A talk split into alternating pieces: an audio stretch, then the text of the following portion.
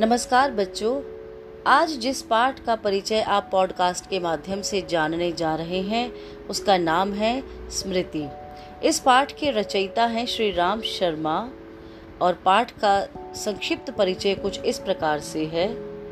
बच्चों की शरारतें, उनकी जिज्ञासाएँ, अटूट आत्मविश्वास और खेल। कभी कभी बच्चों को ऐसे कठिन और जोखिम से भरे मोड़ पर लाकर खड़ा कर देती हैं, जहाँ से सकुशल बाहर निकलना भगवान की कृपा और अदम्य उत्साह शक्ति पर ही निर्भर है। कुछ ऐसे ही घटनाक्रम का इस पाठ में वर्णन किया गया है। स्मृति कहानी लेखक के बचपन की यादों का एक रोमांचकारी विवरण है, जिसे पढ़कर पल भर के लिए बच्चों की शरारतों और उनसे उत्पन्न गंभीर परिस्थितियों को देखकर हृदय काँप उठता है और मन अज्ञात आशंका से सिहर उठता है।